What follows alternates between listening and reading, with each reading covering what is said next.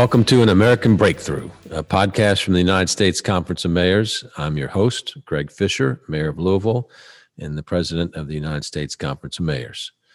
As a mayor, nothing is more critical than ensuring the most pressing issues facing your city are being seen, valued, and acted upon in a meaningful way. Though not in person this year, last week's 89th winter meeting provided an important reminder that mayors are acting urgently in their own cities to meet the needs of their residents. It also provided hope that mayors now have willing partners in the federal government who see and value what's happening at the local level and will act in partnership with us to create meaningful change. There's a lot that remains ahead of us.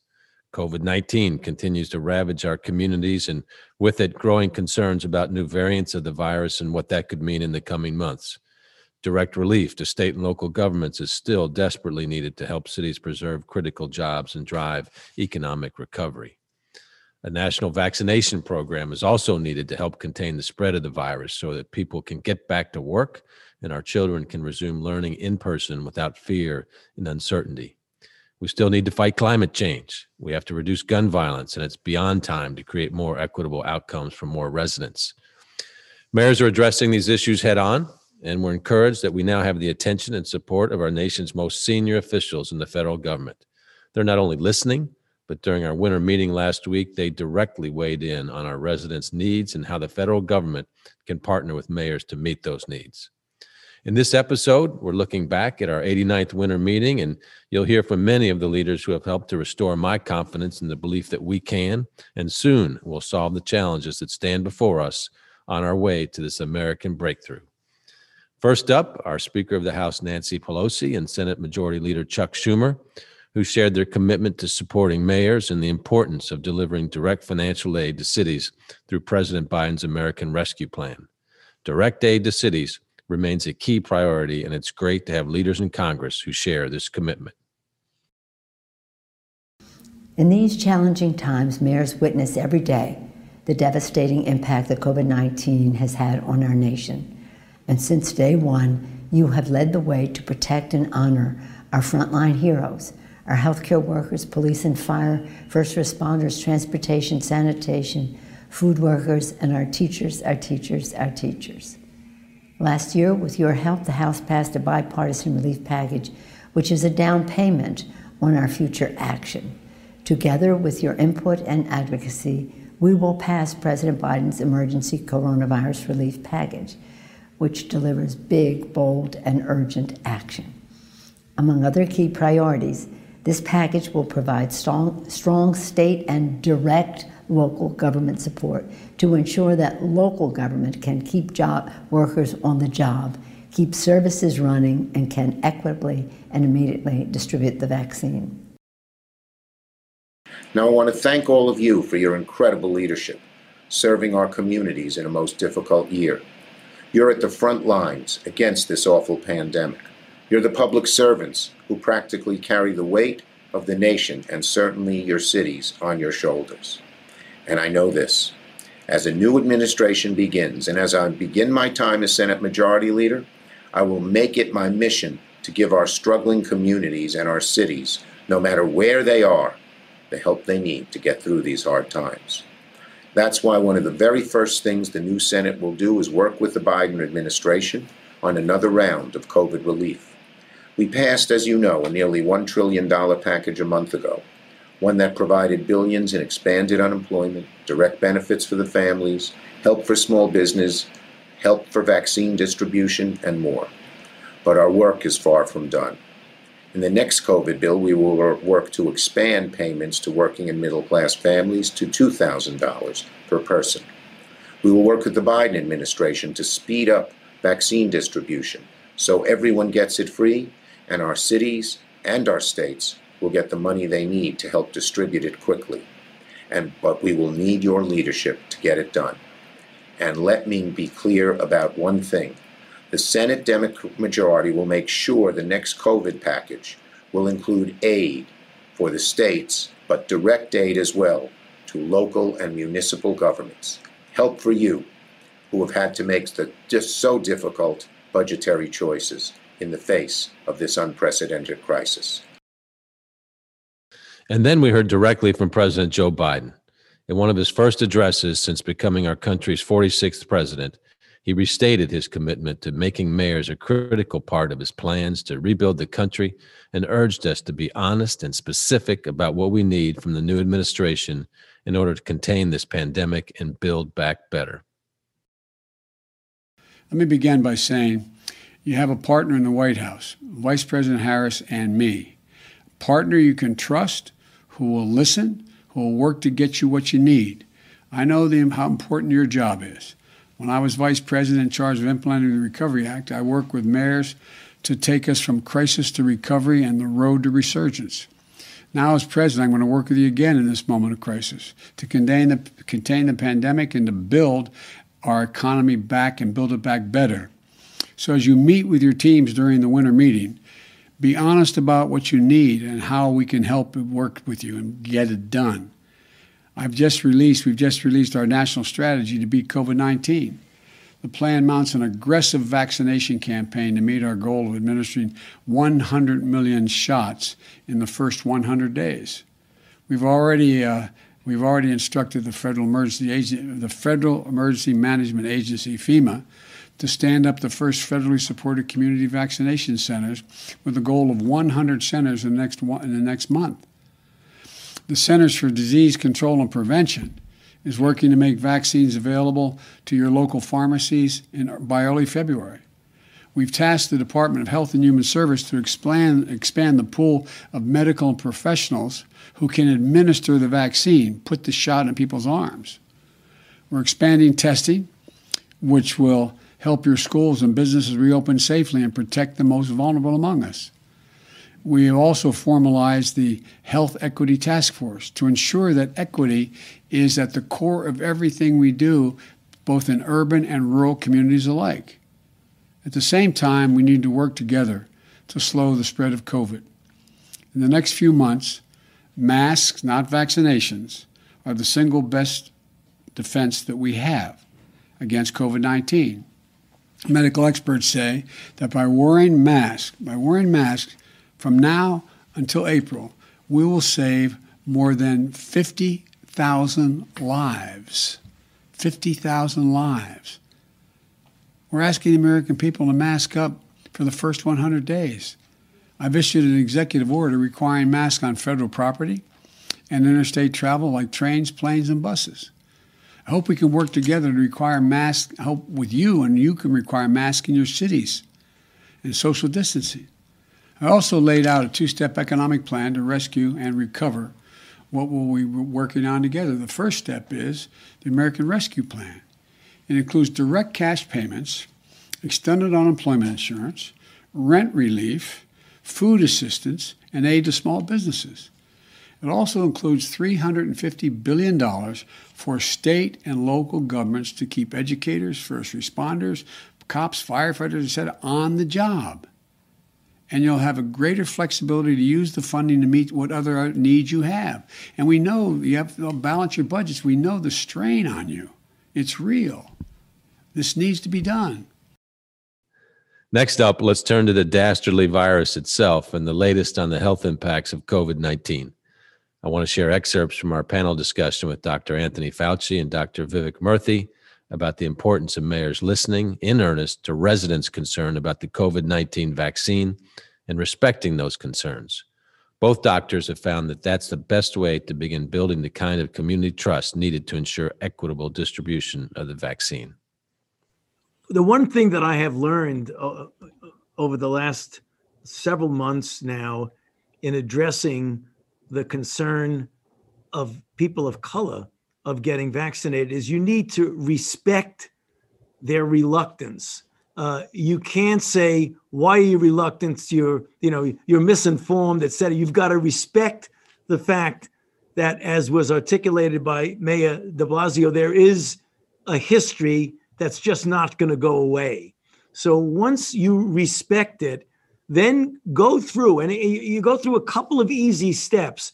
What is it that you're concerned about? And there are two or three things, and, and they're just repetitive. One, did you think we went too fast? So it was reckless speed? Why was it so fast? I mean, you have a vaccine that 11 months after the virus was discovered you're already vaccinating people. That's reckless. No, it's not. It is explained totally by the exquisite advances in the science of vaccine platform technology to allow us to do things in months that otherwise would have taken years. In addition, the enormous investment that was made by the government to take chances of doing things in parallel as opposed to one after the other, of buying vaccine before you even know that it actually worked. So that explains the speed. The real hooker that people get caught up on well, wait a minute, you're saying it's safe and you're saying it's effective. Is this the federal government putting something over on us? Is this the company trying to make a lot of money? Let's let's unpack that. Let's take it point by point.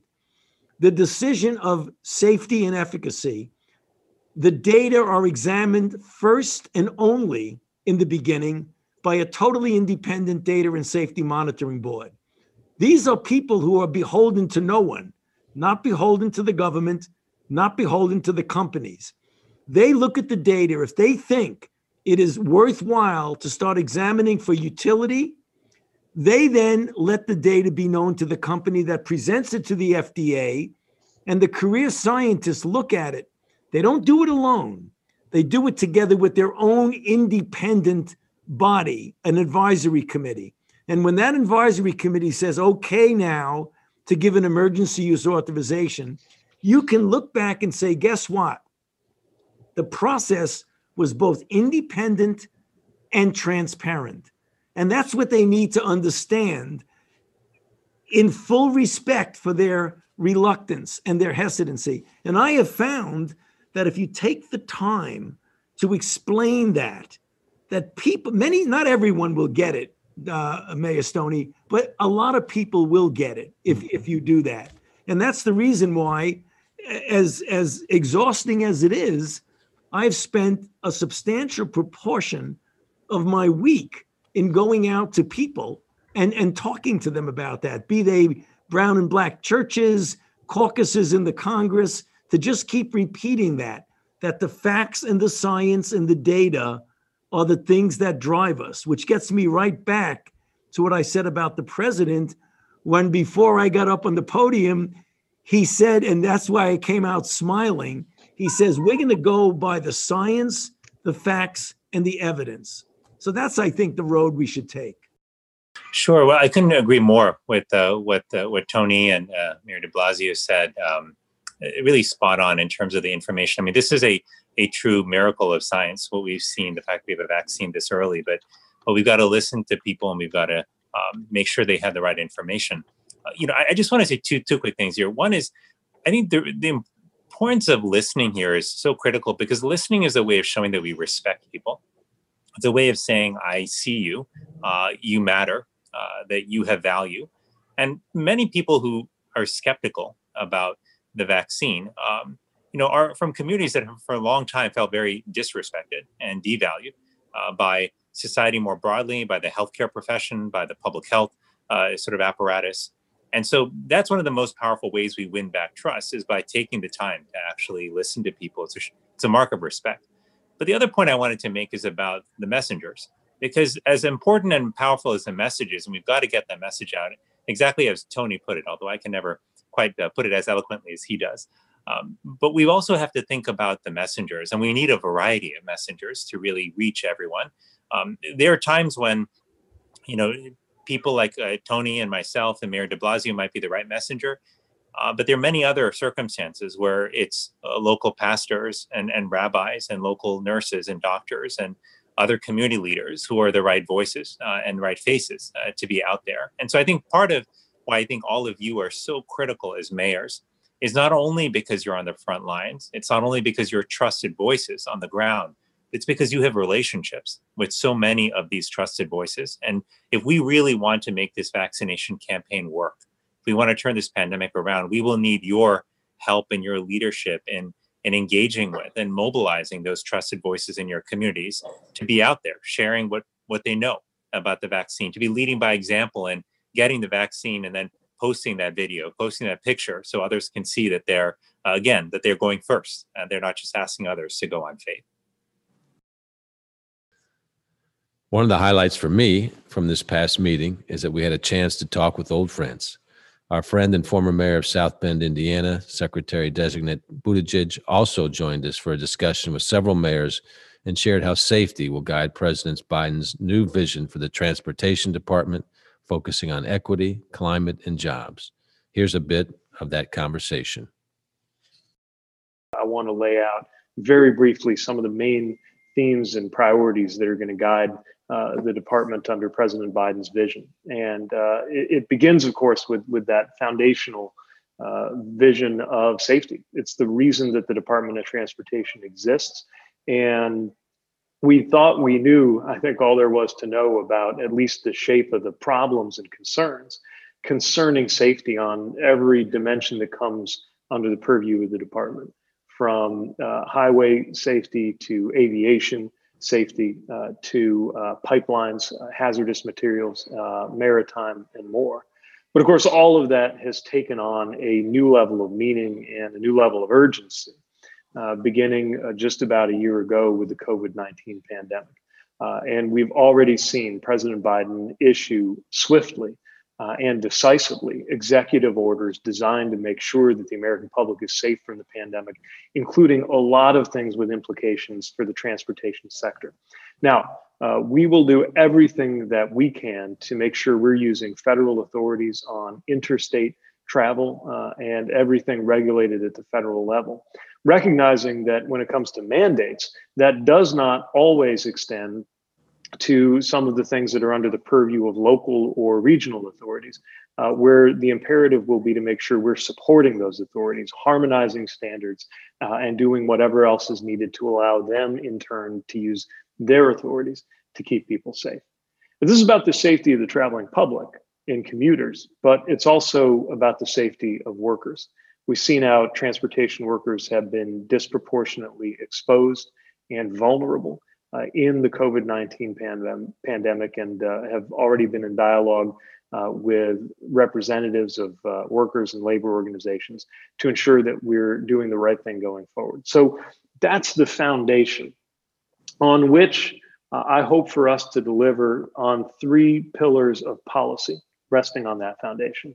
And those pillars are equity, climate, and jobs if we get this right, those three things will interact with each other and be mutually reinforcing. Just consider the way that President Biden always talks about climate as a jobs opportunity, and the way that we have all come to recognize that when it comes to equity, economic and racial justice, environmental justice, so much of this can't be separated from what goes on in transportation and in transit.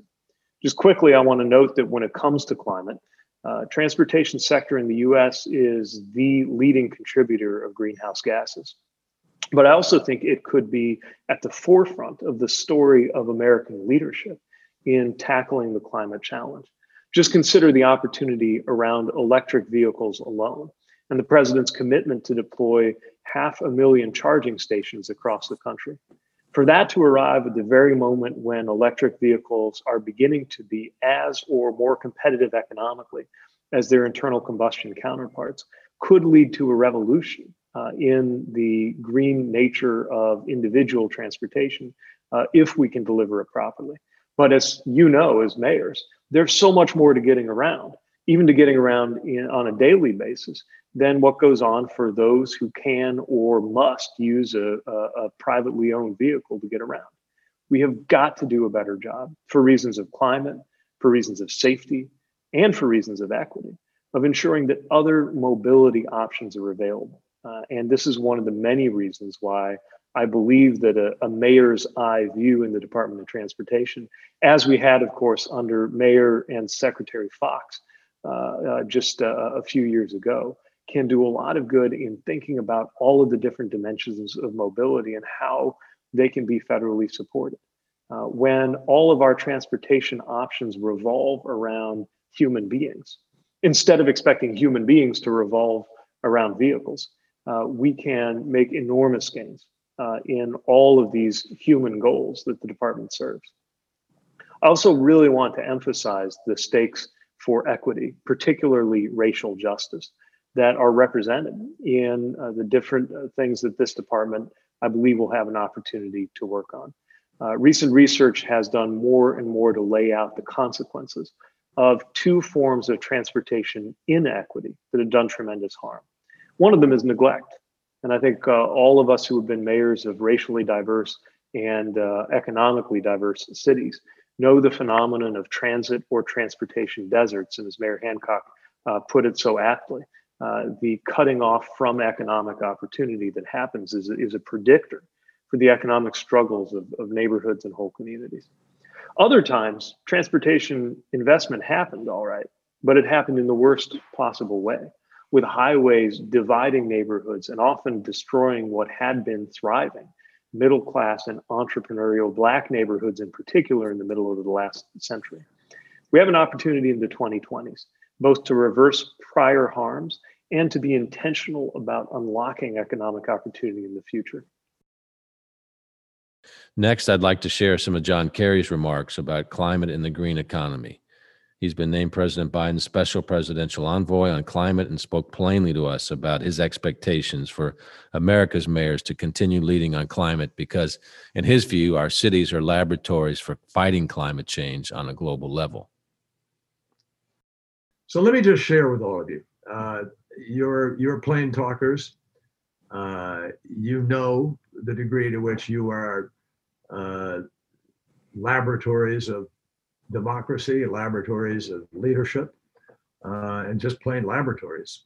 A lot of things happen at, at, at, the front lines of being a mayor that don't, you know, happen in Washington legislation. In fact, Washington hasn't been doing much in these last years, and I think all of us know that. So this is a moment for change. But the, the point I want to make to everybody, my job is to work on the international picture and that is critical because 88% of all the emissions that we're suffering from on a global basis come from the rest of the planet, not the United States. Uh, China is about 30% of all the emissions. Uh, EU is about 14%. Russia, all you know, Indonesia, these other countries contribute, and there are about 20 to 25 major developed nations uh, that are responsible for the crisis that we find ourselves in. You've got about 138 nations that only amount to, you know, they're, they're each of them fractions of 1%. So they're not the problem today, though they could be in the future if we don't set the right example. But here's, you know, having had the privilege of negotiating the Paris Agreement, let me just share with all of you quickly the, the picture. Uh, Paris set a target of trying to hold the Earth's temperature rise to two degrees centigrade or 1.5 if we're able to. And the fact is that we're not doing it today. We're not getting there. Uh, Paris didn't have anything mandatory. It didn't have an ability to enforce, and it let every nation write its own plan. And the idea was five years later, we were going to get together and we're going to decide how we go to the next layer.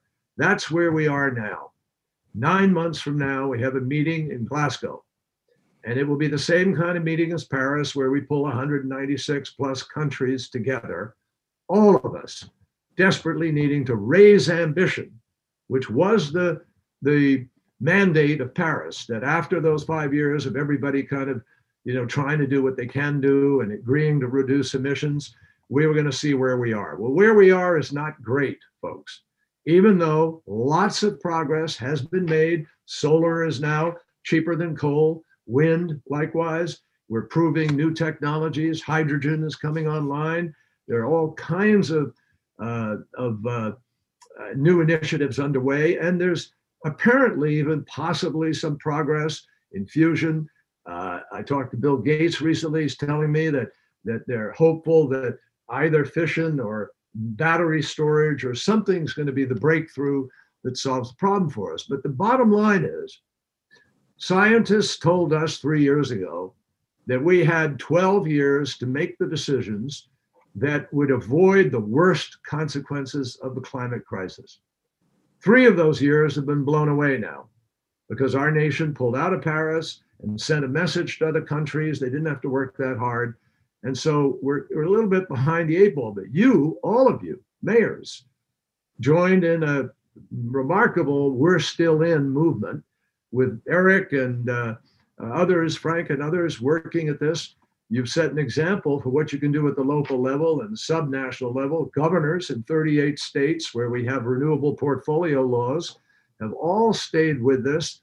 And so we haven't done that badly, frankly, but no country, well, I can't say no country, there are few countries, you can count them on one hand, that are close to perhaps achieving what we set out to do in Paris.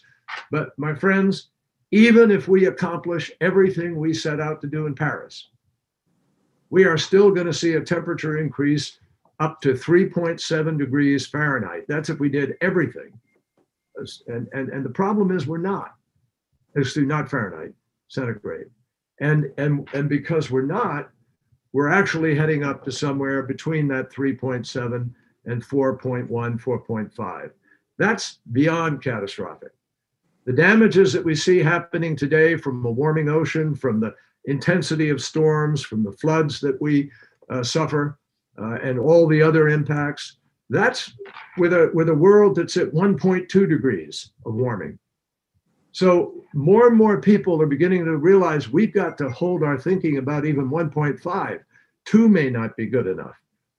The bottom line is we have to raise ambition in cities, in states, in nations, all around the world. We have to come together in Glasgow.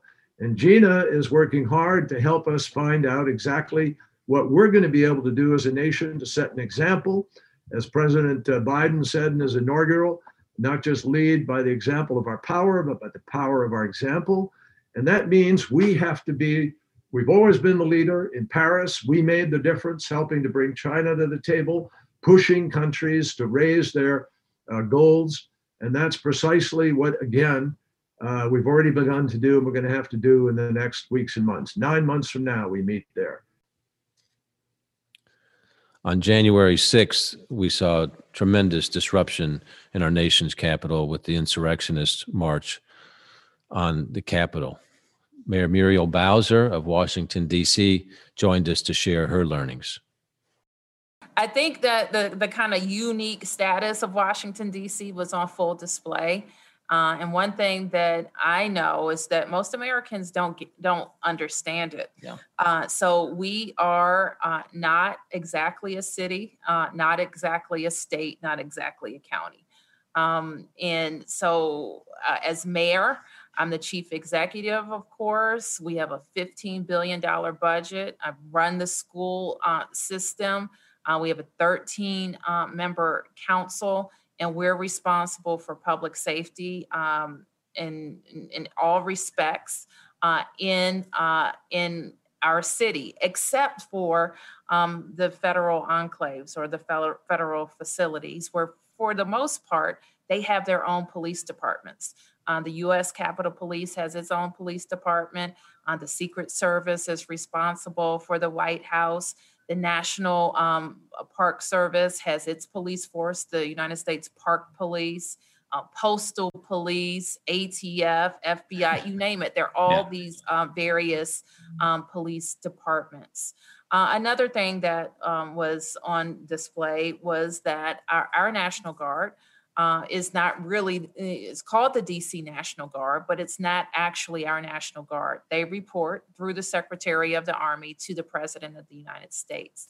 So all of these things are um, coming together uh, to to have a big problem. And at, at the end of the day as mayor uh, and as an american i saw people storming the capitol yeah. Um, and even though I don't really have the authority to order the DC National Guard to the steps of the United States Capitol, uh, it was my job to make sure right. that that happened.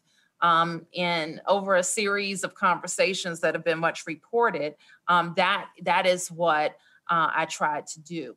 Uh, and after the events, uh, there was a short period of time between January 6th and the inauguration uh, all mayors know this. We have the things that we have the real power to do, uh, and we ha- and we use our convening power and uh, to to get everything else done. Uh, and that's what I did to make sure that the the the the legis the federal the executive and the legislative branch um, were were talking and and were um, in lockstep for for these events the National Park Service doing uh, what it needed to do and the like.